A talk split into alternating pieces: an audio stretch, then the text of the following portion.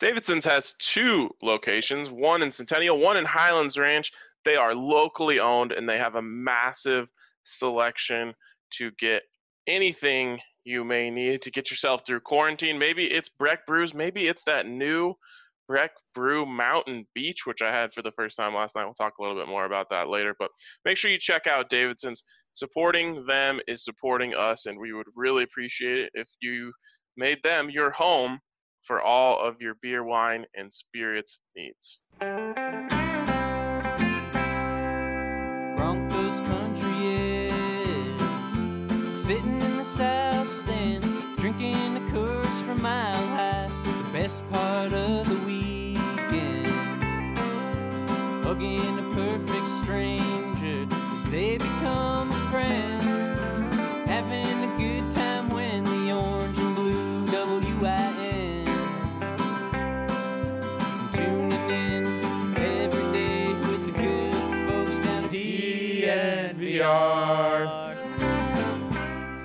Welcome in to the DNVR Broncos podcast presented by MSU Denver Online. MSU Denver Online gives you a chance to get that degree right from the comfort of your own home. Stay in quarantine, get learned up a little bit, and get yourself a degree from MSU Denver Online. Hit them up at msudenver.edu slash online to scope out all they have to offer. We're talking 40 plus classes online, uh, you know, all sorts of different things you can do to further your education. So, never a better time than now to get in on MSU Denver Online. Let's get learned up. Let's get learned up. Maybe if you go there, you won't say things like learned up. Um, it's a, it's it's like kind of like a mix of what you do on a Friday night plus learning. yeah, get turned up. Uh, Don't don't get turned up. Get learned up. there we go. All right. Um, speaking of up, yesterday in the DNVR draft episode two, we had a similar scenario play out. Even though we ended up, you know, drafting different players at different spots, it still fell to a position where the Broncos only had one of the top tackles or top receivers left on the board. And wow, that's not the end of the world on paper. What if that's the guy that they don't like? You know, um, you they I- you can probably put it in Sharpie that they don't love all seven of those guys, all four tackles, all three wide receivers. They probably have some favorites and some least favorites. And so if Becton, who ended up being my pick there at 15, if Becton is your favorite, well, then you got nothing to worry about. But if for some reason he's your least favorite and you're stuck there, well, now you're in trouble. And, you know, like we've talked about on both drafts, you're probably in a trade back scenario if you had just waited and waited and waited. But the question that we keep posing is why not go up? Why not go up?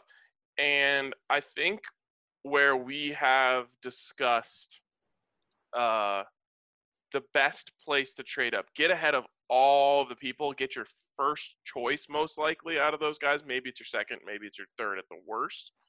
But if you get up to eight with the Cardinals, who obviously already have a wide receiver, they probably would have been in play for the top wide receiver there if they didn't get DeAndre Hopkins. Um, that's the spot where you could go and based on our two mocks, which are just are just that they're mocks. If you went there, then you're really going to have your pick of the litter. So what I wanted to talk about with you guys is what's it going to take? What would it take to get to eight, and then maybe we can work our way back to some of the teams behind the Cardinals that you could still work a deal with. Well, I think the best place to start is the draft value chart, and, Mace is an expert with that. But pulling it up as well, uh, it's actually not as bad as you would think. So you could just package your first 15 and your second, and should, according to the draft value chart, easily make that jump. And, and in fact, it would actually be a little bit bad of a deal for the Broncos to do that. But you could package two thirds and make that jump as well. To me, two thirds and 15 to make that jump, easy, easy. I'm doing it. Yeah, for me, I think two thirds falls just slightly under. If you did your top two third round choices, I think it falls slightly under the 1400 value on that uh, eighth pick, or at least based on the chart I was looking at. But even then, you know, maybe it's um, it's 14 or 15, two thirds, and I don't know, maybe uh, Vance Joseph in Arizona has put in the good word for Royce Freeman, and they want him too. So, you know, maybe you can make it work, or maybe they're just willing to take the deal because they want to stock up on second day draft picks. So, um, 14 and 46 or 15 and 46, eh, not in love with it. If you're able to find a way to keep that second round pick, which will just take a little bit more creativity, I'm all in. Now, going back to last year, uh, the difference between the 15th and 10th and 8th pick is 350 points. But remember, the Broncos made a trade last year and moved down from 10 to 20, of course, with the Steelers. The difference in that was 450 points. Now, in terms of draft capital, what the Broncos got from the Steelers uh, basically a little more than countered that because they got the Steelers' 52nd overall pick, which was 380 points, and then got a third rounder. And let's just assume that it's an average third round pick, which is about pick 80 to 81. So what happened was the Broncos actually got actually got back more in point value because that's about 510 points of difference that the steel that they got from the Steelers with the Steelers moving up 400 and 450 points. So that's something that you, you, you do have to consider here, Ryan, as you kind of noted that there may be a little bit of a premium here, and it may be a scenario where moving up to number eight, we'd like to think it would cost only third round picks, but it might be the second rounder that comes into play. Somebody said that's a great point there, and because the Broncos are the team that is quote desperate to make the move. You know that the Seahawks probably aren't desperate to move back, just like the Steelers were the ones that were desperate last year to jump up with the Broncos. What if it is a first and a second, 15 and 46? Are you guys doing that deal? So on the surface, my first thought is I don't love the idea of giving away uh, my second round pick. But then I think about this: you've got three thirds.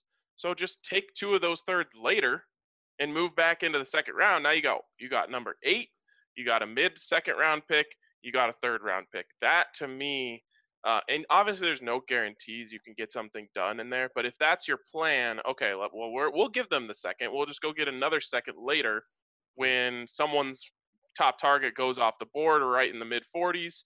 We jump in, offer them two thirds, they take it. We're back into the second round. Now we have one first, one second, one third, like it's all designed in the first place. Uh, and you got your top target, which maybe was Jerry Jeudy. And and generally speaking, the premium that I kind of talked about with first round picks, it drops in round two to where there becomes more equitable value. So let's just say you trade your first two second round or first two third round picks, pardon me, that's a total of 380 points of draft value. That is equivalent to the 52nd overall pick. And you know who's picking 52nd? The Los Angeles Rams. The Rams, they need to acquire draft picks because they've pretty much given all of theirs away. I mean, boy, the, the way this sounds, it's coming together like a pretty good plan. It would make a lot of sense for uh, kind of every team involved. And the Rams right now, don't they have the 57th overall pick as well? They do. They're sitting on 52 and 57. So maybe they could be enticed to add a couple of picks later, knowing that, hey, they're going to have a selection five picks later. They're still kind of the same thing we're talking about with the Broncos, making sure you have a second round pick. Well, they already have a second round pick. Right, exactly. So the Broncos in this case move up seven spots in the first round, move down six spots in the second round, and still have one third round pick. Now, it is the last third round pick, but it's still a third round pick. To me, I mean, Ryan, like you said, this is how it's designed to be. You get one first, one second, one third. In the end, your third round pick's a lot lower than it probably should be because it's a comp pick. Your second round pick's a little bit lower, but your first round pick, the most valuable one, is almost twice as valuable because you just went from 15 to 8. So to me, that's a pretty darn good wash. Okay, now the question is who do you want this to be at number 8? Because you're in the top 10, you've you've sacrificed a couple of day two picks on on a in a draft where day two has a lot of value, you've sacrificed that to move up to eight. You need a big time transformative player there. Yeah, Well, and, and really, really quick before we we give our answers, just just so I uh, just so everyone knows how the draft shook out that we did, picks one to six in each draft were the exact or picks one to seven were the exact same players who went off the board, and those were guys that we really haven't talked about. Jeff Okudah going to the Broncos, Isaiah Simmons going to the Broncos, Tua, Joe Burrow going to the Broncos. So all of the wide receivers and tackles are still on the board when pick eight comes around. And so for me, I wanted to. We talked about, you know, we should give them a name. You know, the uh, the Magnificent Seven, the four tackles and the three wide receivers. There's one, one, just one to me of that seven group of seven that is a sure thing. And for me, that's Jerry Jeudy. He is the one guy in that seven that I don't think has. I mean, I, I think his bust factor is uh, under five percent in, in terms of my my view of Jerry Jeudy. So for me, that's the one you get. You, that you move up to that spot to take the risk out, and I think you take the risk out by getting Jerry Jeudy. I completely agree. He he has the lowest bust factor of really any college player, uh, really ever. Uh, when you look at him, just because I think his floor is so incredibly high, and also he has a very high ceiling there. And Ryan, I completely agree with you. When I look at the, these these group of seven guys, he's the one that sticks out. You know, he, he's the one that I think of first uh, at both tackle and wide receiver. And so it's it, it's obvious, it's clear to me. And so it does make make sense moving up to eight so that you ensure because it's not like we're saying uh, it's Jerry Jeudy and Tristan Wirfs. Those two guys stick out above the crowd. So maybe you can wait till 10. And if one of those guys goes off the board, you make the jump. No, it since it's one guy, it does make sense to jump to eight. Yeah, I would do it for Jeudy, but I have a sense that if the Broncos did make a deal like this, it would be Henry Ruggs. Mm. That special speed. Again, if that's the case, if they did that move, I I still wouldn't uh, go after them and say it was a bad idea. They they had a guy in mind. They said this is our guy. We got to go get him. And and obviously, I think the three of us all really like Henry Ruggs. hmm Um, I mean, it, you know, the the ceiling there is Tyreek Hill. Uh, Andre, interestingly enough, even though CeeDee Lamb is his favorite, he believes that Ruggs has the highest ceiling.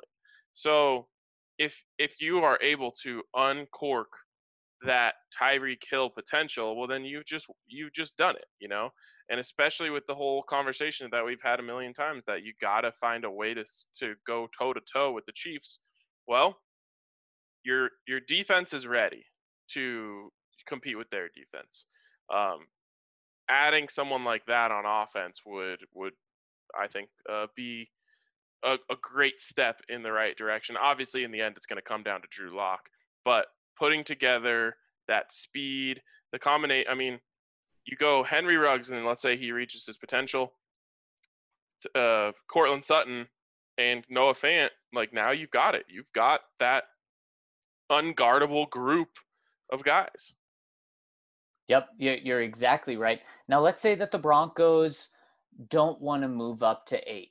Um, that nine, they, they they could make a move with the Jaguars there as well. The Browns, I think, is also a team at ten that they could make a move, and that would cost you uh, your your um, f- first third round pick and your fourth round pick. So you still have two thirds. You still have your second does that seem way more enticing? Just just wait, hold back because I mean we did just make a case for Henry Ruggs, and of course I'd be thrilled if the Broncos ended up with Henry Ruggs. In fact, I'd be thrilled if the Broncos ended up with Henry Ruggs at ten, and they're without their first third round pick and they're without their fourth round pick. Personally, I love that. So if Jerry Jeudy goes off the board at nine, and then you're like, okay, well we can't mess around anymore. We need one of these Bama receivers. Trade up to ten. You guys okay with that too?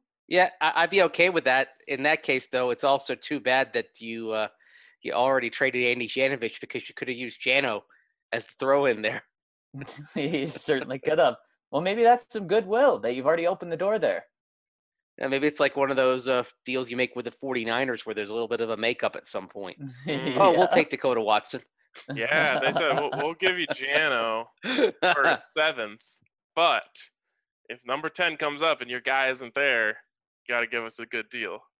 yeah. Um, yeah. So one thing that I learned through these mock draft exercises, which have been really fun, is that you could almost be anywhere but 15 and be okay. Like 15 is unfortunately the one spot where you have a chance to be to have your hands tied. Now, we we we've used we've used the term nightmare scenario. It actually isn't a full nightmare because both times Becton has been on the board. So one of the seven has been on the board. And uh, the true nightmare is that all seven are gone and now you're in big trouble. But um I think if you just got up to 13, you'd be okay. You you're going to get one one of the guys that you really like. So to get up to 10, to me you're going to have at least 3 of the guys that you really like there. Um and if you even just get up to 13 with the 49ers, which I think would be an easy move, uh, unless I think yesterday CeeDee Lamb was on the board for them there. And like Andre said, that's almost a cheat code putting him in that offense. So uh, unless something like that is to happen, then maybe they don't want to trade. But I think you have a good chance of trading up with them there and just making sure that six guys don't go right in front of you.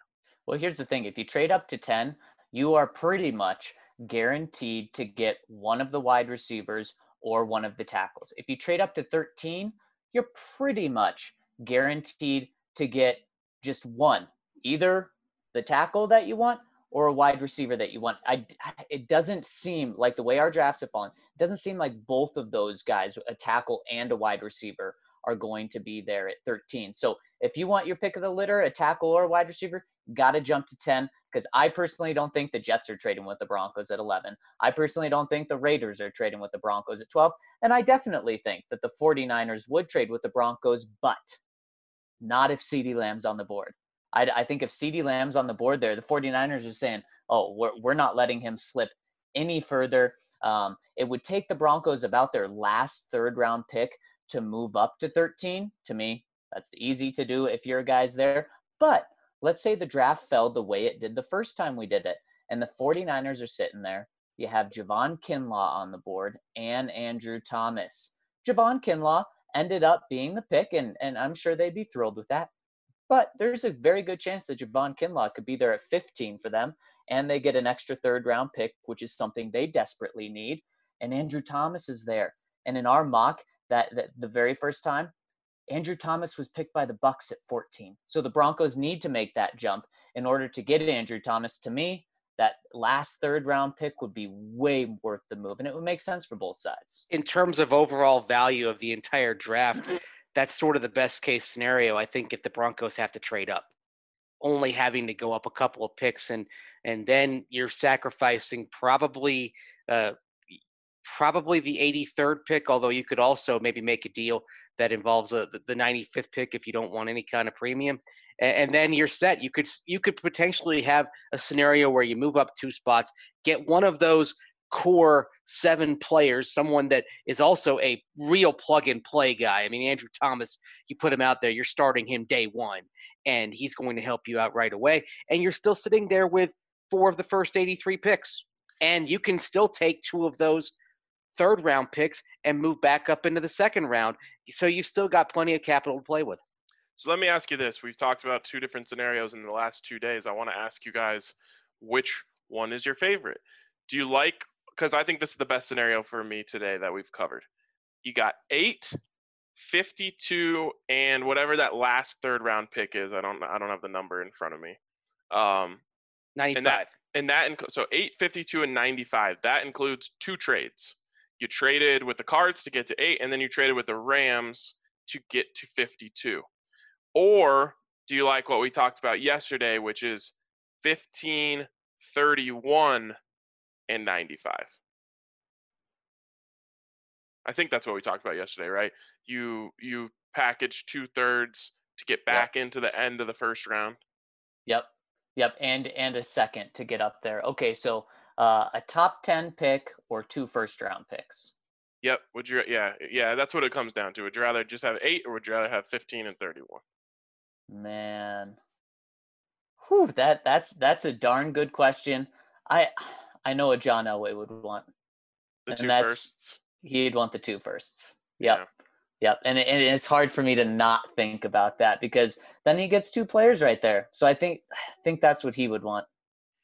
There's something that would be really exciting about the Broncos. Well, I guess they're not bringing anyone in this year, but having two first round picks on that day, you know, like Yeah, like that eh, w- when you're the GM, you feel really good about that. You you ended up with let's just say we'll use the guy who's fallen and and whether you like him or not. You end up with Becton and at the end of the first round you got Denzel Mims or uh, maybe you Justin got an, Jefferson. yeah, or maybe you got another um, uh, offensive lineman, and now you're just you feel like okay, we just fixed the offensive line, we're good to go.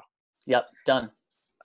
I've got to say, I'd rather have, I'd rather have the deal that trades up a couple of picks with the 49ers and gets me 13, 46, 77, 83. And actually, guys, I added this up in terms of dra- of point value.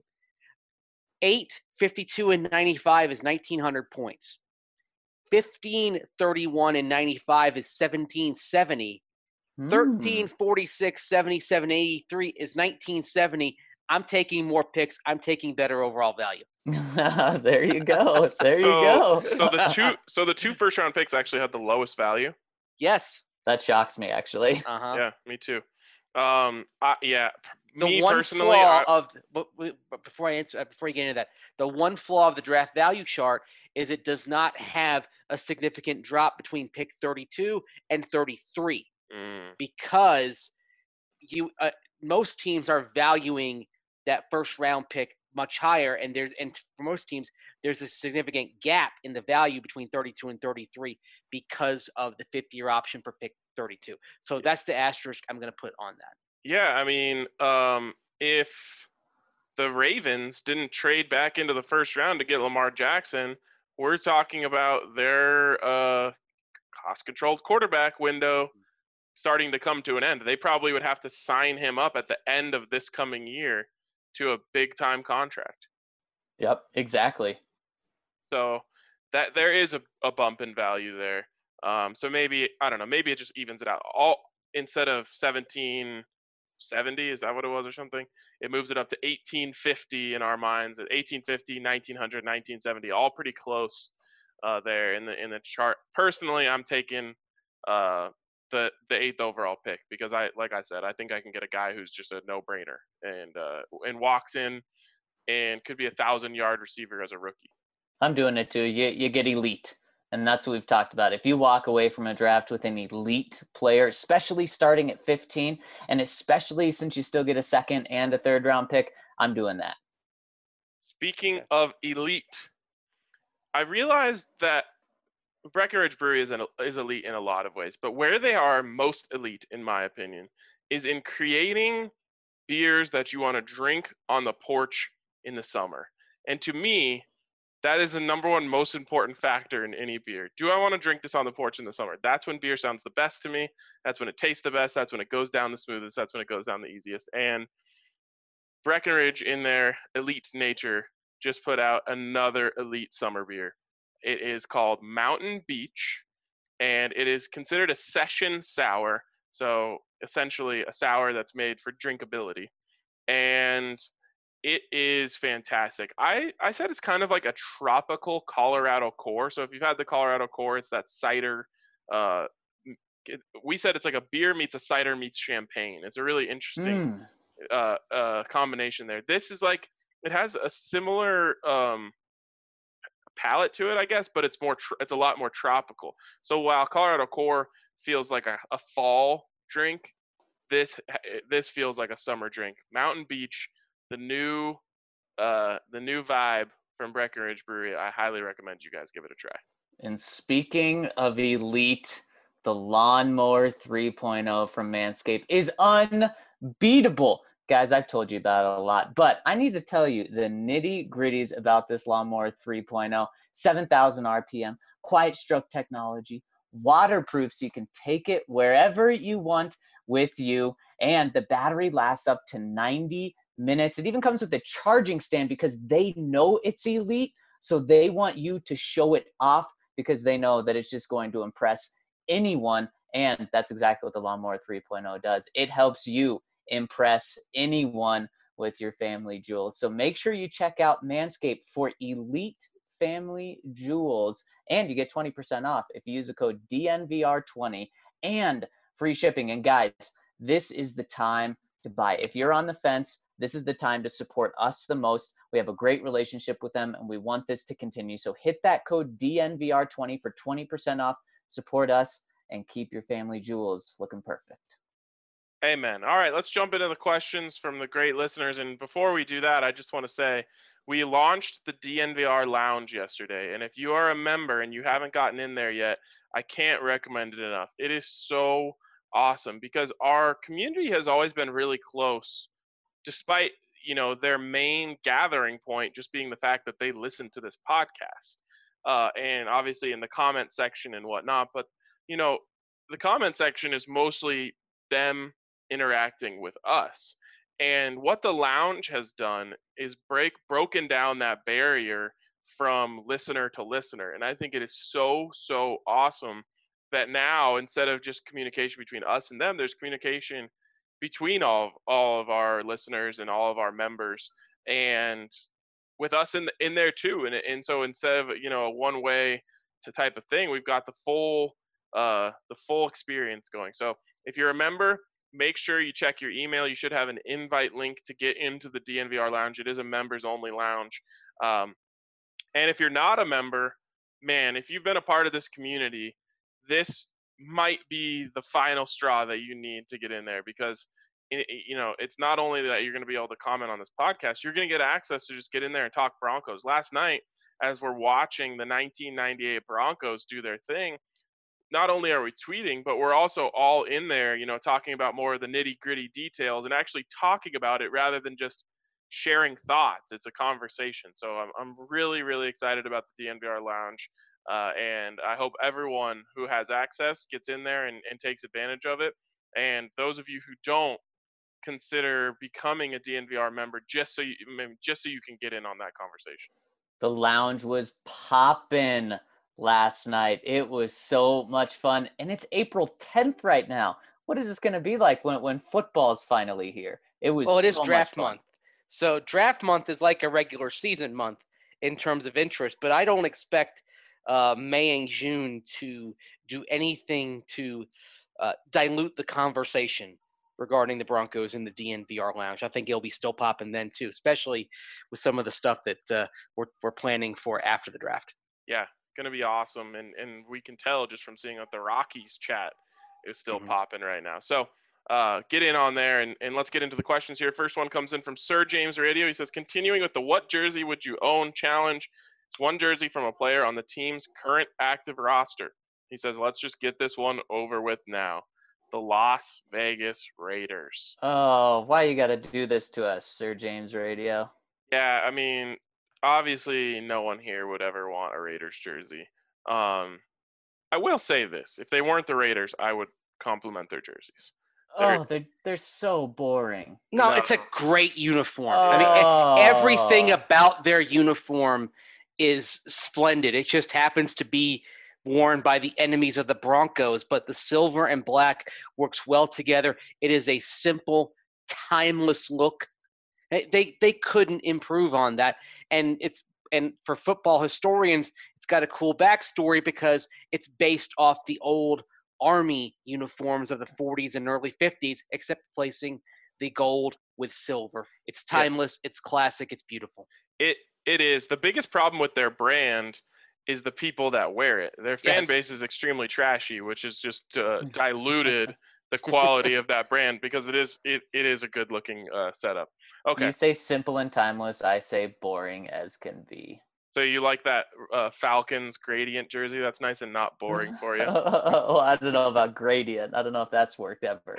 Oh my god, I can't believe that people are still trying to do gradient. Oh, it- it- what did they not watch the Diamondbacks the last few years? Did they not watch the Jaguars a few years ago? When It's are we going to learn? Gradient doesn't work in sports. Never one, never once worked. Yeah. Um, okay, lot one Las Vegas Raiders. He says he'd go with a, a home Josh Jacobs. I think that one's pretty tough to beat. Josh Jacobs is awesome. Like he mentioned, his story is pretty great. Yeah. Um, he hasn't been around long enough for Broncos fans to develop a hate for him yet. So I think it's a pretty safe bet there. Yep, that's where I'm going to. Roll Tide. I'm going with uh, Foster Moreau, who is a, a very smart guy. He's a character. Had a chance to talk with him a few times at the Senior Bowl when he came out, and I'm like, okay, this is the player I like best on the roster. I don't care if he's a backup. Foster Moreau, number 87. All right. right on. We met him at the Senior Bowl too. He's a good guy. He, He is. is. I, I wanted the Broncos to take him because the it, I think from a media perspective, he was he's fabulous, Yep. Next one Opin- coming in from smart and opinionated about everything. Boucher all day says, What if we are looking at trading up all wrong? It makes perfect sense. Trade up, get one of the best wide receivers, and go from there. But what if they trade up to get one of the best tackles in Wirfs, Thomas, or Wills, ending a Garett Bolles experiment? How disappointed would you guys be with not having a receiver? How disappointed would con- Broncos country be?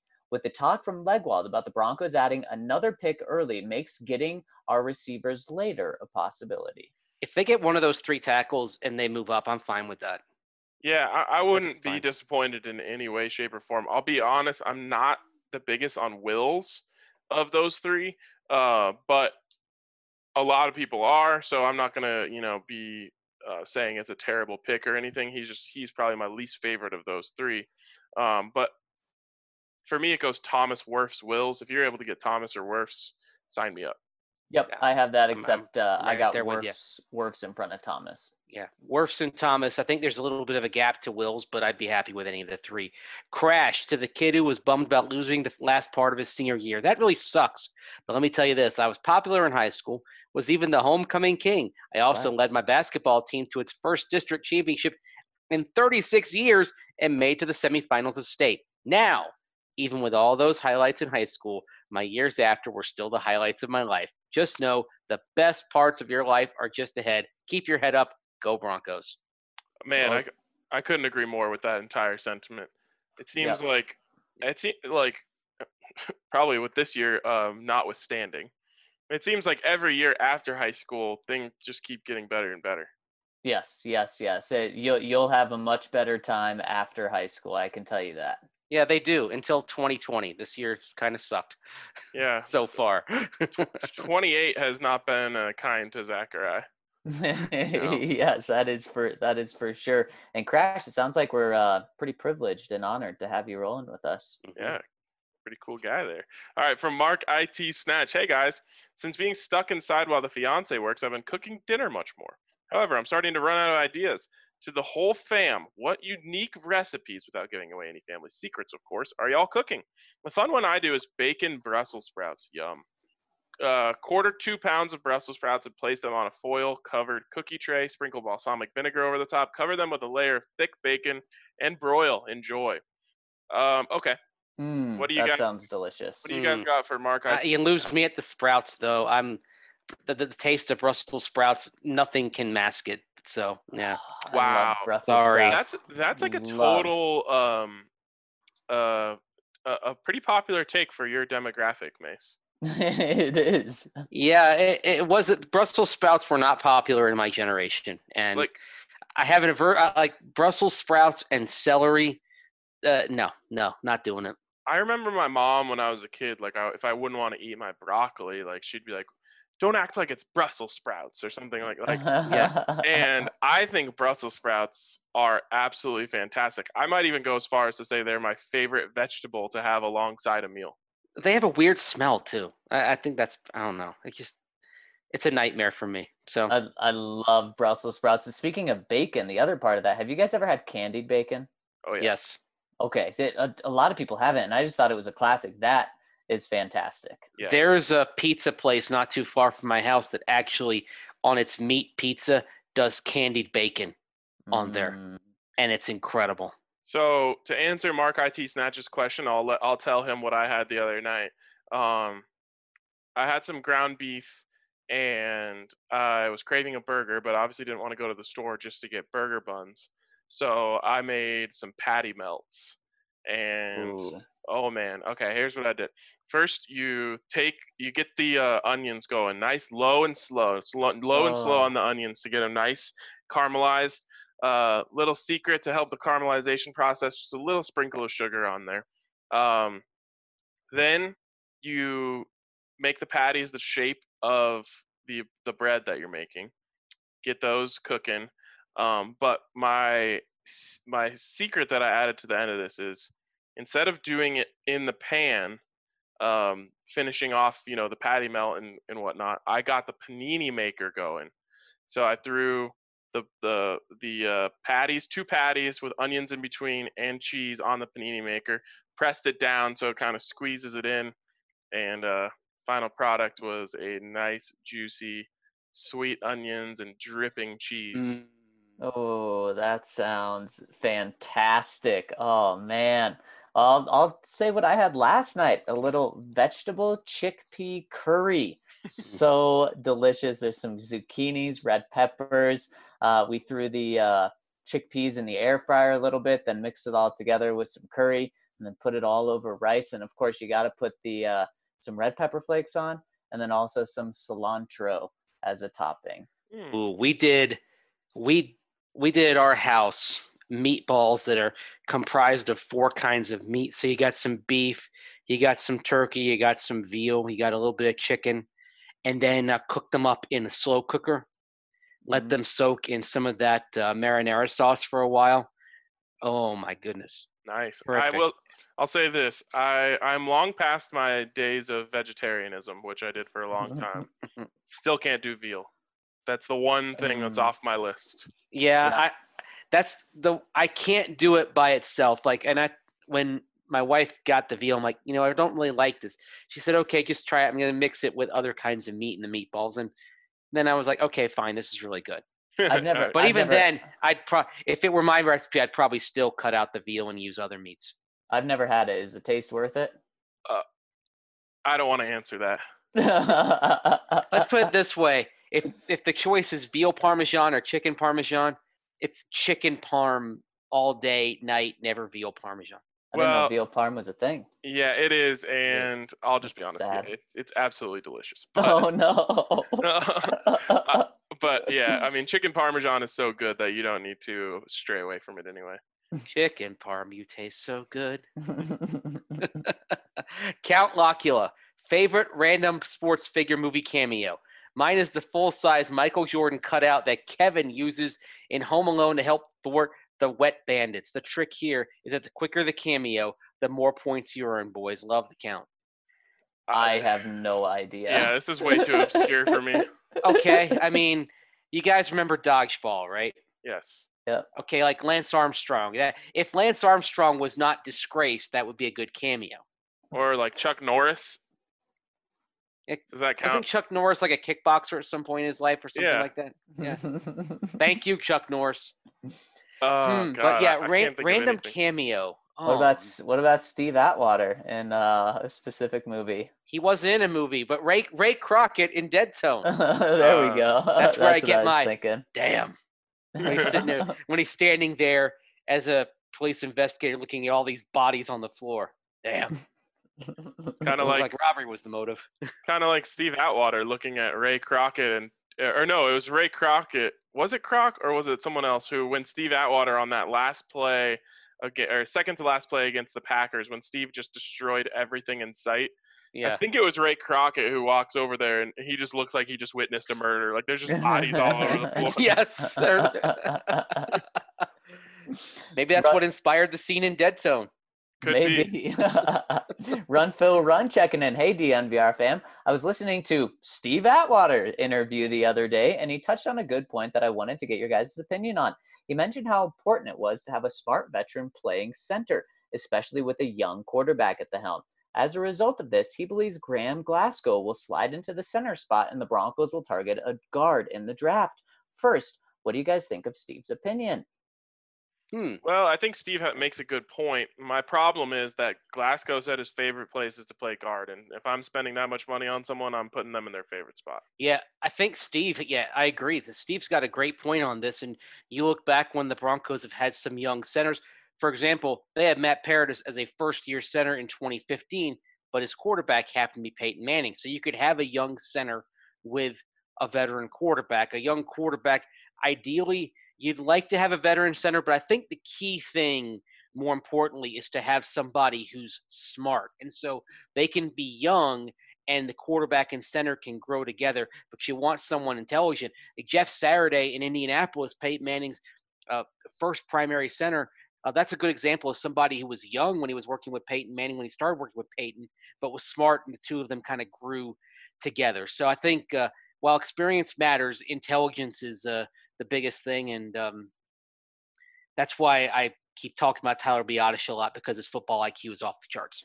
And not only did Graham say that he's better at guard and would prefer to be there, uh, Vic also said it. So that means Mike Munchak probably is also of that that same mindset as well. So if everything's saying guard, let's stick with guard. He Yeah. goes on and says, "Oh, sorry." Oh, I was just gonna say, but Steve does make a good point there. Mhm. That being young and the full battery there is a little bit um, concerning. Without a doubt. He goes on and says, second, this leads me to ask which guy would make the best transition to guard, Biadasz, Cushenberry, Ruiz, or would they more likely likely to target a true guard? If so, who are the names we should prepare to hear? Thanks for all your hard work. Run, Phil, run. Of those three, I would say Cushenberry has the best uh, guard potential. Yeah, Cushenberry and Biadasz. Biadasz practiced at guard at Wisconsin. He's willing to go over there. Of those three, the one that seems the least willing to move to guard is Cesar Ruiz from Michigan. He seemed very skeptical uh, about the notion. And so, thus, if, if you're looking for guys who can be guards, uh, we can talk about a couple of guys here. There's uh, Calvin Throckmorton, a guard tackle out of Oregon. Uh, one who you're starting to hear about who can be a guard or can be a tackle is Ben Bartch from St. John's College in Minnesota, who who did well at the Senior Bowl, and you've seen some mock drafts tying the Broncos to him in the second or third round. The interesting thing there is the Broncos usually don't take those small school guys, so that would be going against trend for them. If Yep. you're getting Biadasz, Cushenberry, or Ruiz, though, that's your center, and Glasgow's fine at, guard. Yep, Mhm. totally. All right, from RD Dollywall. I have been on this earth for a while now and got to experience a lot of good things. Married the love of my life, the birth of my children, the Broncos' first Super Bowl, and finding this podcast. Hey. What is something you guys do not want to experience? But I'm sure there's lots. Here are some of his that he never wants to experience electrocution, migraine headaches, third degree burns, Alzheimer's, eating a Carolina Reaper pepper. And a month ago, I would have said a pandemic, but it's too late for that. Fellow DNVRers, what do we call ourselves as a group? I, I, I've been colloquially saying the DNV Army. yes, I like that. DNV Army. That rolls off the tongue. Uh, and he says, let me hear what you guys don't want to experience. Um, Well, I've I'm- experienced migraine headaches, so yeah, you, you don't want those, but Nope. I think all are three of us have. Yeah, that's a walk in the park compared to some of those other things. I would not want to be a survivor of a a massive scale nuclear war. I Oh, just want to go right there. wow. Uh. I was going. I was going a very, very, very different route. I never want my teeth bashed in, and Mm. I never want my Achilles tendons to be cut. Oh my Oh. god. oh, I- and there's one more. I never want to see the Great Tarantula Migration. Oh yes, of course. um, I never. Hmm. I never want to eat um blood pudding. Um, Fitting. I never. I can only think of things that I'm, I've already experienced that I don't want to do again. I never want to live without sports, yes. and I never want to almost drown again. Oh 'cause It happened to me once, and it was by far the most terrifying thing. That's why waterboarding is considered, you know, torture by the by the Geneva Convention because it Yep. simulates drowning. yeah, yeah, that was the, Yeah. I, I wouldn't want that. Want that. Uh, one that uh, Artie Dollywall mentioned. I wouldn't want Alzheimer's or any kind of neurocognitive disorder like that. Yeah, the weird thing about that is Mm. like you hardly even really know what's happening. Eventually, you don't know, but you get there's a point in time where you're diagnosed and you know, and you understand and you know what you're dealing with, and to know that you're not going to get better, that that every day you're going to lose just a little bit and a little bit over over time. Um, Yeah, that's a that's I- not, not a fun thought. yeah, and, and also No. knowing what your family and friends are dealing with as well, because I, I've I've read that uh, caregivers describe it as like just constant loss over time. All right, let's definitely uh, move that's bad. Yeah, let's move on. Um, Bleed orange blue. I don't know why you guys don't like the current logo for the team. I love it. I believe it is clean and really one of the top 10 logos in the league. I do need think the team needs an updated uniform and style, but the current logo is the one I like the most. Any new recipes that you guys have created during this lockdown, RK? Have you tried, tried putting any other protein source in the dishwasher? I have about- not. a patty melt in the dishwasher? Uh, no, that wouldn't work. Well, I mean, you're talking about all the juices. I feel like that would just make it juicier. you just don't want to. You don't want to. You don't want to steam a bun quite to that degree. Mhm. yeah, the problem is the bread in that. I would say this: you could definitely do any other type of fish you want in the dishwasher. Dishwasher Okay. trout, dishwasher cod. I- I need to make this for you guys so you actually believe in how good it is. Well, I'm, s- I'm sold on the eggs because actually, uh, we had we were making some cupcakes yesterday. My wife was, and we she had to separate the egg whites from the yolks. So we had the yolks left over, and I put them in the microwave for about 30 seconds, Mhm. and then I gave them to my dog because the yolks yolks are good for a dog's coat. Mhm. And I had a bite myself. Great, Scrambled eggs. fluffy, delicious. Yep. It's the, it's the move. Um, I, So- I, I gotta find a way to make you guys some dishwasher salmon. You'll never turn. You'll never go back. Ah, tha- that's a bold statement. Because I love smoked salmon, and I don't, and I love the flavor of that. So Do you have a smoker? Yes, Oh, Ooh, oof. um, yeah. I need to. I- I need to just get a grill. That's one thing. You know, he mentioned some new recipes that we kind of shared a little bit earlier. One thing I've realized is I really need a grill because one thing you don't ever expect to happen is the community grill at your apartment to be taken away. oh yeah, and like the idea especially on these nice days where you can't do anything else the idea of going out on the porch and like grilling up some marinated chicken breasts or something while having a beer listening to some john mayer.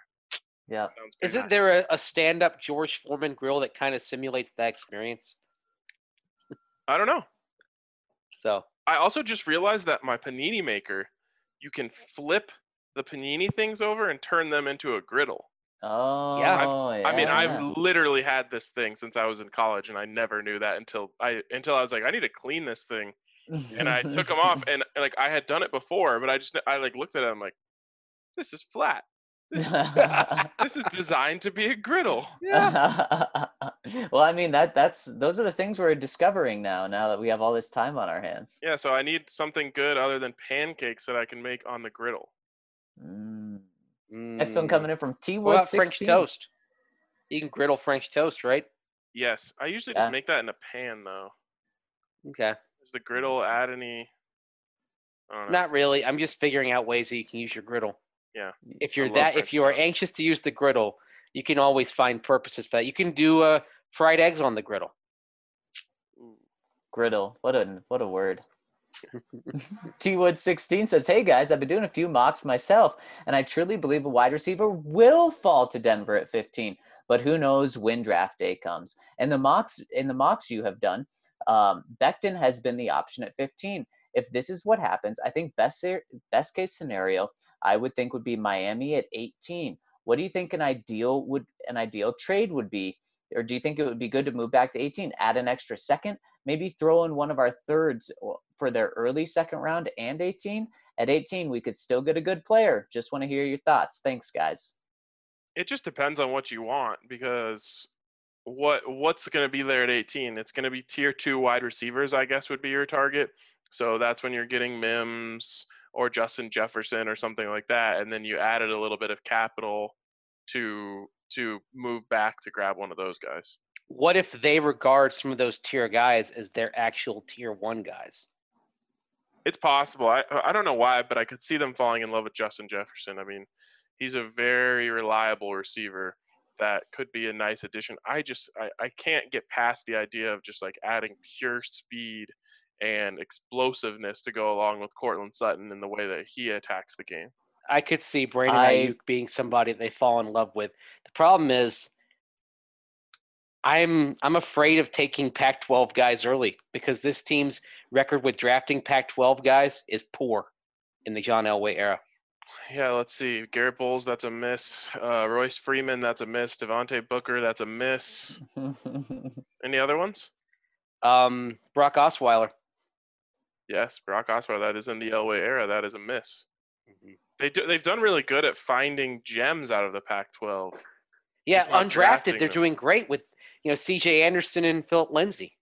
C.J. Yeah. Anderson, Philip Lindsay. Um, oh, one is escaping my mind right now. Tim But yeah. Patrick.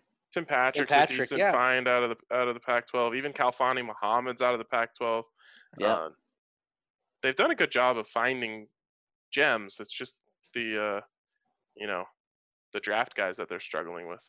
Yep, and I think that is Justin Jefferson is a name that we really need to focus on and keep an eye on because I, I believe that is a, a very likely candidate that they take with the trade back. Oh, you know So- who else was a Pac-12 guy? Rahim Moore. Oh, Mm, So- yikes. I want to share something about uh, Justin Jefferson that I don't think a lot of people know, which is really, really interesting to me. Um, LSU had this technology on the inside of their helmets that put a camera on the eyes of the receiver. And they used this information to uncover essentially what what guys' dominant eyes are.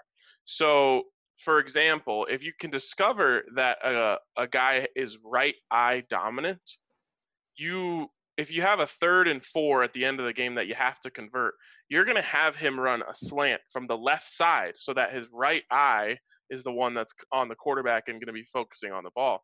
Well, it's it's I wouldn't know, I don't know how necessarily rare it is, but most guys don't have this where they are neither eye dominant or both eye dominant where the film that they had did not uncover okay, don't go to this side because he's just not as good that way. Justin Jefferson is one of those guys who both eyes uh, are equally as dominant, and he's able to uh, be trusted on routes from both sides of the field. So that was something I, I learned from a source that I found to be really, really interesting about him. That is fascinating. That's good Mhm. versatility. Absolutely. Okay. Um, moving on from Iceman. Hey friends, RK, welcome back. But FYI, the echo in your location is odd. Yeah, uh, I posted this in the disc in the uh, the DNVR lounge yesterday. Um, we just had a, uh, um, a a technical issue on the sound, but it should be fixed today. I think it is fixed today. So thanks for pointing it out, Iceman. He says, as I'm listening, we're two weeks away until the virtual draft. I can't wait. What direction do you see uh, you three see this pod going after the draft until the August September timeframe? So glad I can make you guys laugh. Go America. Go America. Um, but yeah, anyway, sorry about the uh, technical issue yesterday. That, that was frustrating for me. I tried my best to salvage the audio, but it didn't. Still wasn't great. Um, I mean, this pod. I don't know. This pod always just trucks along. I don't see any anything changing. yeah, I agree with that. Next one coming in from We'll come up Pismo. with stuff. We always Hey, do. Yeah, we do. Pismo Beach Bronco 07. Hey guys, still really hoping we move up for one of the big three wide receivers. We don't ever talk about Justin Jefferson, or why don't we ever talk about him? This guy's a real playmaker. Also, wondering what your thoughts on Michael Pittman Jr. I've seen him in person ball out at USC, and I really think he's going overlooked. When do you guys see him going? I think he was a major number one receiver potential. Speaking of guys from the Pac 12. I think Uh, the one thing about Pittman is he doesn't get as much separation as I'd like, and part of that is because he doesn't. He's not in the speed class of say uh, Henry Ruggs in terms of his uh, his game speed, especially. So I think he could be a good. I think he could do well. I'm just not sure he fits what the Broncos need right now because I feel like they've already got uh, guys who can do what Michael Pittman does. Yeah, to me, he's uh, poor man's Courtland Sutton, and so I, I, it's not something that I think you need unless you're just trying to kind of like groom him under Courtland. But um, I, d- it, not the type of receiver that I think the Broncos should be going after. I agree. Triad Bronco. Hey, y'all. Whatever happened to the arm pump motion to get a tractor trailer to blow his air horn? I've been a trucker going on seven years now and have only had one kid do it. For something so simple, it can really be the highlight of a weary trucker's day and even week. So here's a homework assignment for all the parents out there. Teach your kids this long forgotten art. It won't go unappreciated. And to answer Mr. Dollywall, I'd hate to experience being stoned to death. And on that cheering out, note, I'll see myself out. God bless. yeah, I would not like that as well. And I've Triad shown my daughter that, by the way, on the highway. Yeah. like oh, passing I, a truck, in part because, like you said, Triad Bronco. I've heard from other truckers that say they really love it when the kids do that. I had no idea that the truckers liked. I loved doing that when I was a kid. I would do it all the time. Yeah, I mean, uh, if you think about it, if you can imagine it, I'm sure Triad Bronco can speak to this. Like, you know, you're stuck in a truck all day driving coast to coast or whatever through state lines, and you don't get to interact with real people that much. So just the, you know, seeing a little kid putting a smile on their face, I'm sure Yeah. feels really good. It's, Yeah. the, it's the human connections that we're all looking for right now. Absolutely. Uh, before we move on, a shout out to Denver Rubber Company. Tried and true since 1972, the most reliable partner for all of your long term projects custom die cut gaskets, molded rubber, custom contract manufacturing, custom hoses. If it involves rubber, Denver Rubber Company is your place to go. Hit them up at 1 800 259 0010 or visit them on the web at drcfirst.com slash DNVR. Next one coming in from Jimmy Balls. Hey guys, over the last few days, I've changed my hopes for how the Broncos approach the first round and wanted to hear what you think. Before, I was dead set on a wide receiver, even willing to trade up for one if need be. I then heard on the Locked On Draft podcast that the second wide receiver in Shurmur's offense averages about 40 catches a year. Hearing this led me to do a ton of further research, and I came away with new conclusions. I get the excitement of getting one of the top three wide receivers, and I know that 40 catches doesn't speak to the full value of what one of them could do in the offense. I know speed, opposite of Sutton, would open up targets for him and Fant, but speed can also be found on day two in guys like Aiyuk, Reagor, Visca, etc. Now, my preference would be to get a tackle or trade back for a linebacker, but ultimately, I want us to go best player available. So, if that best player available is a wide receiver, then that's great. I just don't think it's wise to trade up. Though there's so much optimism surrounding this team, we're still reloading this roster and could use the depth that day two picks provide. Sorry for the long comment, and thank you for such consistently great coverage. I think it's an interesting point, and um, I think that there's something to be said for the second wide receiver argument. For me, I'm trying to build, and I think the Broncos are trying to build an offensive juggernaut. And if you're going to do that, you need at least two really good receivers, and we can throw in Noah Fant as a third um, if you're not going to have three really good receivers. But I think you need that, and you know, I, I think there's a element to this that a lot of people aren't talking about because it's like it's kind of the bird a bird in the hand is better than two in the bush. It's it would be okay for Courtland Sutton to be the second best wide receiver on this team. Be great. It would be great. So everyone is kind of thinking of it as a second wide receiver. And personally, depending on who you get, like uh, you know, the my guy is Jeudy. To me, you get Jeudy. He's your number one wide receiver, and Courtland Sutton is now a guy who, while he has certainly worked on his routes and added to the tree a little bit, you can use him for what he does best. He does best jump balls. He does great using his body to get in front of guys on slants. He can, you know, back shoulder fades. Those type of things are really, really valuable. Um, and you're not going to ask him to be doing, you know, things that aren't quite his strength. Where a guy like Jerry Jeudy, he's got the whole tree in his pocket right now, and he's he's a master of everything. Now you've got a number one wide receiver, and Courtland Sutton goes back to being more of a weapon. That's totally okay with me.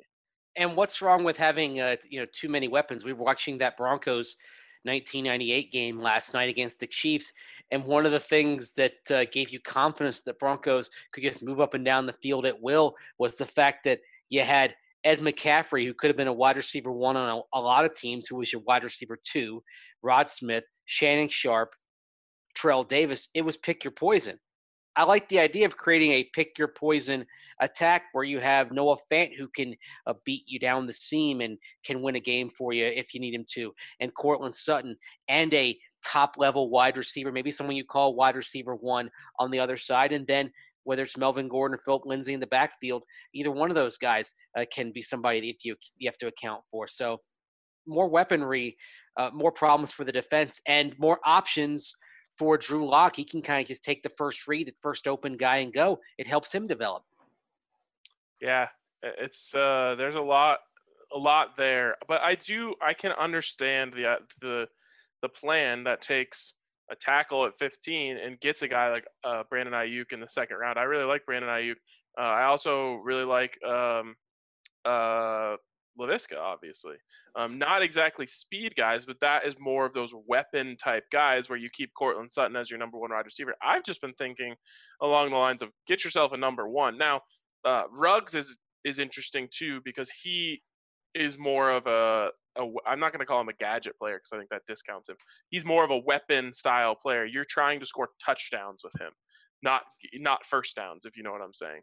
Um, so that keeps Courtland to me as your number one wide receiver, whereas Ruggs is you know running all over the field, wearing out defensive backs all day. And I think you guys would agree with this. CeeDee falls in the same conversation as Jerry Jeudy in terms of being your number one guy. And just think about this there's nothing wrong with Courtland being your two. Imagine getting a true elite number one receiver, or at least that's what Jeudy um, or CeeDee turn into. And then Courtland is the best second wide receiver in the game. Yeah, there's just there's one person I can think of who might have an issue with Courtland being the number two wide receiver. Emmanuel. Uh, Courtland. Oh, okay, Courtland. Uh, Funny you mentioned Emmanuel because Emmanuel had a little bit of an influence on Courtland. exactly. what a shame that Sup- was. yeah, Super Bowling. I heard an interesting point the other day. How does the NCAA spring season being canceled, along with influential stakeholders voicing their concerns about having a full football season, impact the amount of players in the supplemental draft? So you're talking about an idea of at some point after the draft, it comes down that the there won't be a college football season, and then a bunch of guys jump into the supplemental draft. Yes, that's I think what's uh, being what, what's being said here. Well, you already have be- some schools like Mississippi's already canceled everything athletically until August first. I Wow. think they would the NFL would have to come up with some sort of solution to this rather than just a, a traditional supplemental draft. Yeah, I agree, and maybe something. You know, back in the USFL days, they had a USFL supplemental draft, but it operated under different rules. And if this is the case, maybe maybe they, they can they come up with something, or maybe just they just simply say, okay, the supplemental draft is we're we're going to decide who's in on a case by case basis. They used to call coming out early from college declaring hardship because sometimes you had some kind of hardship, like you needed your, family needed the money and that sort of thing. And so maybe it's a situation where on a case by case basis they decide who can be in the supplemental draft and who has to wait for the draft next April. Yeah, I agree. There'd have to be something. That, would be very interesting, though. Dan, hashtag trade up for Ruggs. Burke says, Hey guys, Mike Klis was on the radio yesterday, and Stokley asked him what he thought about the Broncos or what the Broncos are doing in the first round. Klis said he thinks they'll trade down to the early 20s, pick up an extra second rounder, and then take Denzel Mims, then trade up from that second to the late 20s and take AJ Terrell. Would that make what would y'all make of that first round haul? Klis has been stressing all week that the Broncos want to add another pick between 15 and 46, so that would be one way of doing it. I think it's a bit high for Terrell. Yep. Personally. I completely agree. He's a he's he's a mid second rounder. Now, if if you're standing pat in the second round, I think that's a guy you love that you'd be fine taking among other cornerback options. I mean, they might prefer Terrell. I prefer a Jeff Gladney or a Bryce Hall, but uh, it's just you know different strokes for different folks. But in this in the late first round, I'd be a little disappointed with that. Yeah, uh, we're doing a mock draft in the DNVR Madden League right now in the chat, and uh, I'm selecting for the Eagles, and I'm picking in the late second round with the Eagles, and and AJ Terrell is still on the board. So, um, obviously that- that's just one thing, but I Mhm. wouldn't. I I I actually hate that scenario uh, with a passion. Yeah, I don't like moving. Fired into into the sun? Yeah. Just- um, it, you know, you're getting too ve- good, getting two good players with two first round picks. That that doesn't um, that doesn't really excite me. Yeah, I agree. The Yeah. excitement factor is definitely not there. All right, from Thick Fangio. For the person asking about Sunday ticket, find you a college student, preferably one that doesn't watch football, and use them as a pawn for your football debauchery.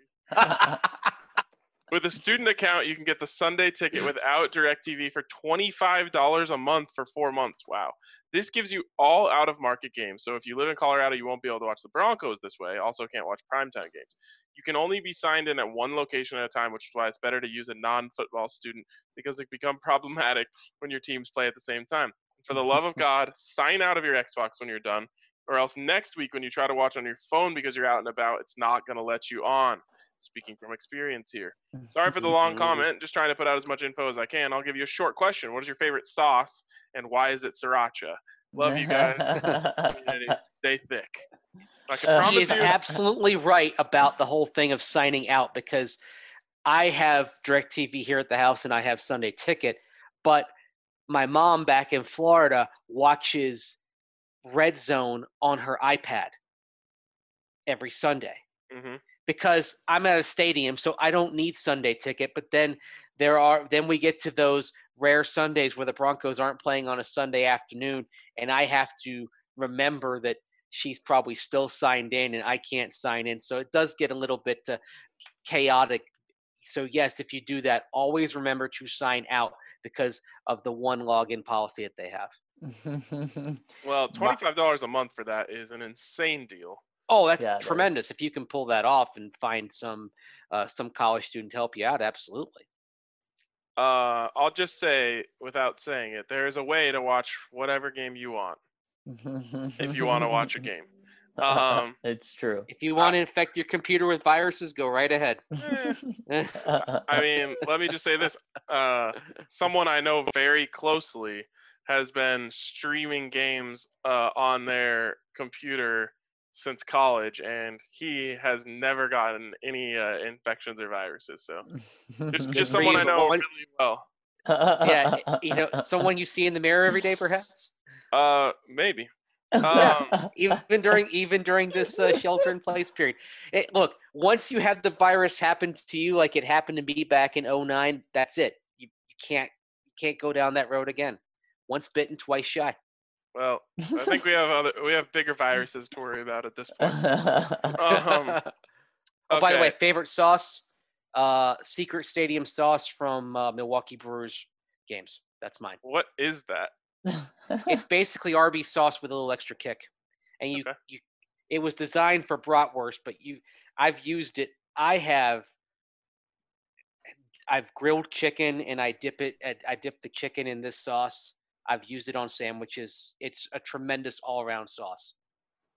that Alright. sounds sounds delicious. I'm going hot sauce. I'm going Valentina. Mm, a lot of big Valentina fans out there. I think Valentina, there's a time and a place for it. Uh, I don't think it's a great all-around sauce. Just my personal beliefs.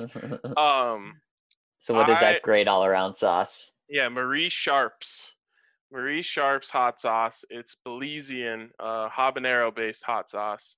It is incredible. So much flavor, so bright, so in your face. It's great. Spicy? Yeah, it's pretty spicy. Well, I get one that's called comatose level. Oh Um, my gosh.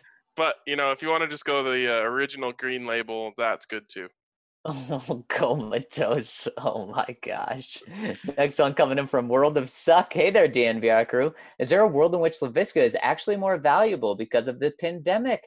My thinking here is that if the entire 2020 season winds up being canceled, Laviska will have an entire year to get his body healthier than it has been in years past. Maybe he can finally get him clear himself of all those nagging injury problems that have bugged him for years. World of Suck, your views intrigue me, and I wish to subscribe to your newsletter. Um, I think that your question fits your name very, very well. That is It is does. indeed a world of suck. But uh, Laviska Silver lining. is one of the few people that might benefit from such a terrible thing happening. But not his draft status because he'll already be drafted. Right, but he does become, um, you know, he you get to redshirt him Yeah. without losing anything Yep. except for tons of money uh, and jobs and all sorts of other terrible things. ha- happiness, Yeah. global happiness. Uh, Well, we've already lost a league today. Yep. A What's football XFL. league. Uh, The XFL has suspended operations and laid off all staff.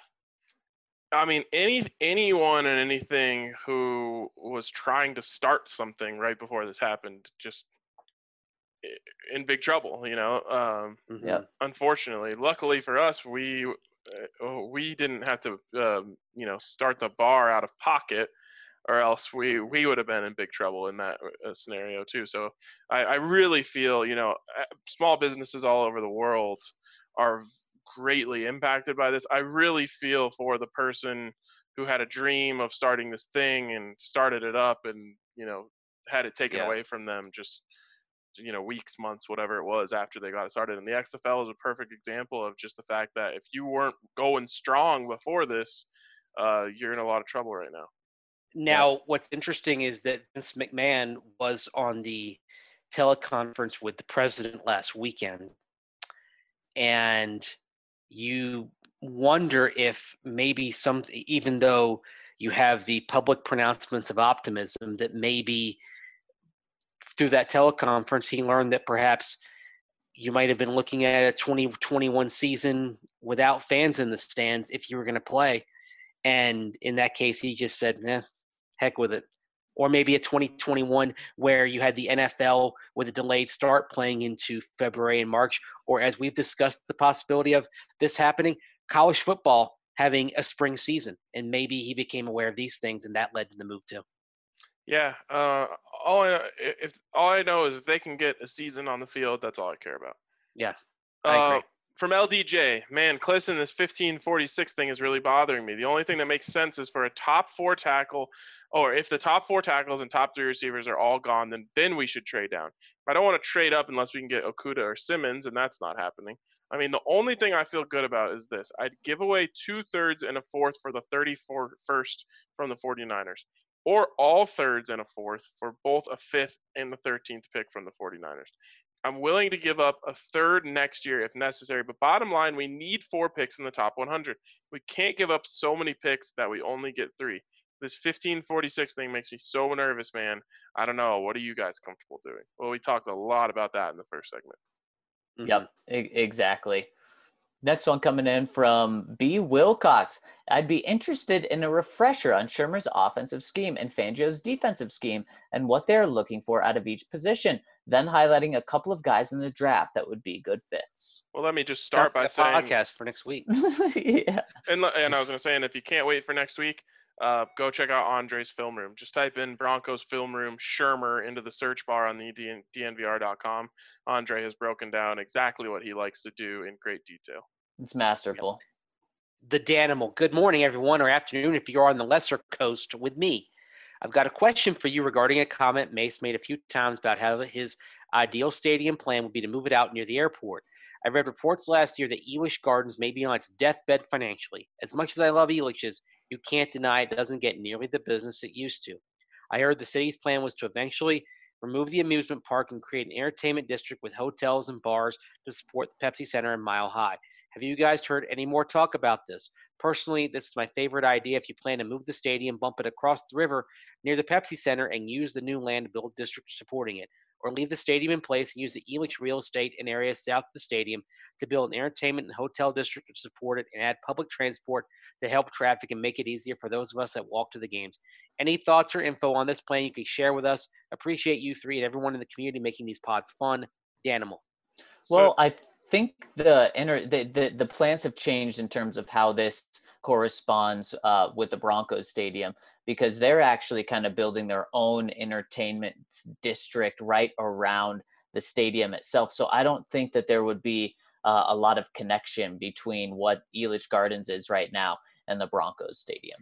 yeah, so what and I've yeah, heard, and, and and what you've got there also, you have two light rail stops that that access the stadium anyway. So that the stadium is actually pretty well positioned as it is if they build up around it. So what I've heard is that they want to build residential where Elitch's is, um, and then build the the entertainment district, obviously, um, on the south side of Mile High. Um, that's at least the most recent thing I heard. Obviously, the Broncos are for sure moving forward with that plan to build an entertainment district on the south side of the stadium, which it desperately needs, in my opinion. Um, yes. The question is, can can they attract enough people on non-game days to justify this? Because one of the things that you see with some of these mixed-use developments popping up around stadiums, uh, they tend to be more with baseball and with arenas. So you have a greater frequency of events uh, than football only having the 10 games. And that's the skepticism I've always had about this. They're going to have to have something be a part of this that gets people down there more than just 10 days a year. Yeah, I mean, if you think about it this way, though, Mace, like, know, I've lived there up uh, in the Highlands. When you live, when you, you know, when you're especially on the south side of the Highlands, or even the southwest side of the Highlands, it's a long way to get to where the bars and restaurants are in the Highland area. So if you're living up, you know, kind of uh, by Federal, especially closer to the stadium, and there's a great little entertainment district, you know, three or four blocks away from where you live, I'm sure that's something that you would want to frequent. I'm sure it's just I don't. Is that enough of a market to justify it? That's with other options available, like you know bar bar areas in LoHi and, and Highland and Highlands, and that's that- Yeah. that's kind of the, the skepticism I have about it. I think one thing um, in Atlanta now they have something like this around where the Braves play at uh, Truist Park, but they all part of the development involved building a theater for like a 3,000 seat theater that attracts concerts and stuff.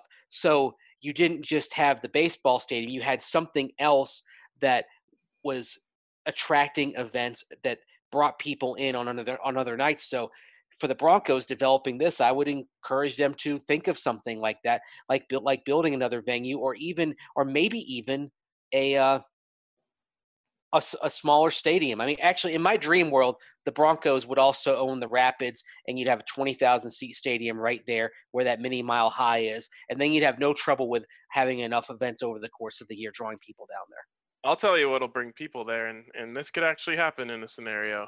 When the Broncos build that stadium district, they come to little old DNVR and ask them to open up a DNVR bar in there. Hey, that would be dope.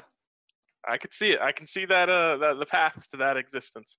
But All what right. if the what if the residential part that they build over at Elitch's is mixed use, and you've got say bars and stuff on the lower level of those uh, high rises they'd be building? Then you could have the a DNVR bar over by Pepsi Center too. Mm, love DNVR bar on every corner. It'll be like Starbucks eventually. So we so we need one by Pepsi, we need one by the stadium, then we need one over in LoDo by Coors Field. And then of There we course the go. OG location on uh, Colfax. Yeah. All right, last one comes in from Pig Tosser 66. Yes, first off, for AZ4 Broncos yesterday's comment, I got rid of my DirecTV two years ago because I saw that you could purchase NFL Sunday Ticket as a streaming app separately from DirecTV. So do you you do not have DirecTV to get the ticket any long have to have DirecTV to get the ticket any longer? Go check it out. Quick question for you fellas. One, what is the highest you see the Broncos being able to draft a quarterback and still not threaten Drew in 2020? I'm all in on Drew and think he's going to be great. But if there's Fromm or someone in late round three, early round four, do you take him? Thanks for holding it down right now, boys. Crushing it as usual. Round four, day three. That's the earliest you can take him. Yeah, I mean, I'm I'm not touching any quarterback before them, but I I think if you take a quarterback in round one, which I don't see happening at all, mm-hmm. then obviously there's competition. I think even in the second and third round, at least this year, there's not much competition for Drew. I don't see a scenario where the Broncos take a quarterback in the second round, though. What if Tua was there at 15? Okay, that's that's what I wanted to ask you guys Ah. because there's a scenario that could play out here, especially if these bad, you know, these bad reports keep coming out about Tua. But it only took one day for a great report to come out about Tua yesterday, as I think Trent Dilfer put on a throwing camp type of thing that was recorded and sent, and he was amazing. Yeah, not a hell of a lot of social distancing there. Yeah, well, as we're seeing on most players' Instagram, they're all working out with their friends. Um, anyways, let's just say in this world that I don't think exists, but we can play. Tua is there at 15. The Broncos, or really any other team in the middle of the first round that has a quarterback that they really like right now, has this interesting luxury where they could take Tua, sit him down for the whole year, just tell him right off the bat, you don't have to play this year, rehab him, train him, and then trade him. And let's and, and and the other option, of course, is to you decide he's better than Drew in this scenario, and you start him, and then you trade Drew Lock, who also would have very high value. Is there any world in which you like this plan? I love it. I love it. I laid this out in the roundtable that we put out about a month ago, and I think it's fantastic because you're picking at 15, and you would have an opportunity to flip either Drew or Tua for up. I, I I believe you would for much better value than the 15th overall pick. And look, the Broncos aren't ready to win the Super Bowl this year, so I think it's a move that you can do. And man, uh, and, then you find out it, you, right when you draft Tua, John Elway comes out that night and says he's redshirting. He's going to be on the IR this entire year. We're going to get him 100% right. Then the entire year is about Drew. Is Drew your guy? If Drew's your guy, then you come out and say, look, at, at next year you say Tua is as healthy as can be, and you can you can trade him for, for something great. Uh, now let's say Drew's not the guy. Well, then you just got a you know top five pick at quarterback for the 15th overall pick. It's uh, while I am a trade the surplus guy, if you have it, and while I think we all love a good quarterback debate, I mean this would if this happened, the what we're talking about for the next year is sealed. Yeah, our jobs are very easy, but I am more inclined if Tua is there 15 and there is interest in the back half of the first round from teams there, I'm inclined to get on the phone and see what a team would do to move up for that spot.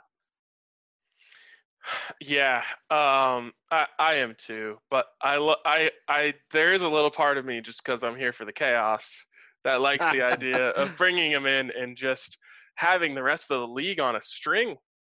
You know, yes. next year when the quarterback class um, is very top heavy. Let's say you have four teams who need a quarterback. Well, you've got Justin Fields and Trevor Lawrence. And after that, those other teams, they might be picking third and fourth. And you can flip Tua for the third overall pick in the draft and get the single best player available that isn't a quarterback. Whew. That is a long term plan. It is playing chess instead of checkers. There's some there's one part of this that could be an absolute disaster, which is Tua actually is really hurt and can never come back and you just completely lit a first round pick on fire but if if you're able to play chess here and then finesse the team with a third overall pick next year into giving it to you for for Tua, you, then you basically just traded the 15th overall pick in this draft for the third overall pick in the next draft. That's uh that's that's high quality GMing talk about a huge insurance policy for John Elway too, just to have in his back pocket. Oh, you know what? Drew's not the guy that that we really hoped he was. Okay, here's a, a, a top five pick at quarterback. Let's try him out. Yeah, and if you're doing this plan, you might as well draft Laviska in the second round while you're at it. Absolutely. No maybe then maybe then you're gambling on uh no season in 2020 although i hate to think about that. And i do think i think there will be a season this year. I, I want to make that clear. It may not have fans but i think there will be a season. Yeah i think i, I i'm with you. I think they're going to find a way to play football. Yeah. um but man that is a that is a 3d chess type of move. Yeah um i just i don't think john elway has it in him to no no to draft to draft for 2021 and 2020. no. That would be so wild, though. then who who are Broncos fans buying jerseys of? Lock or Tua? Gotta wait.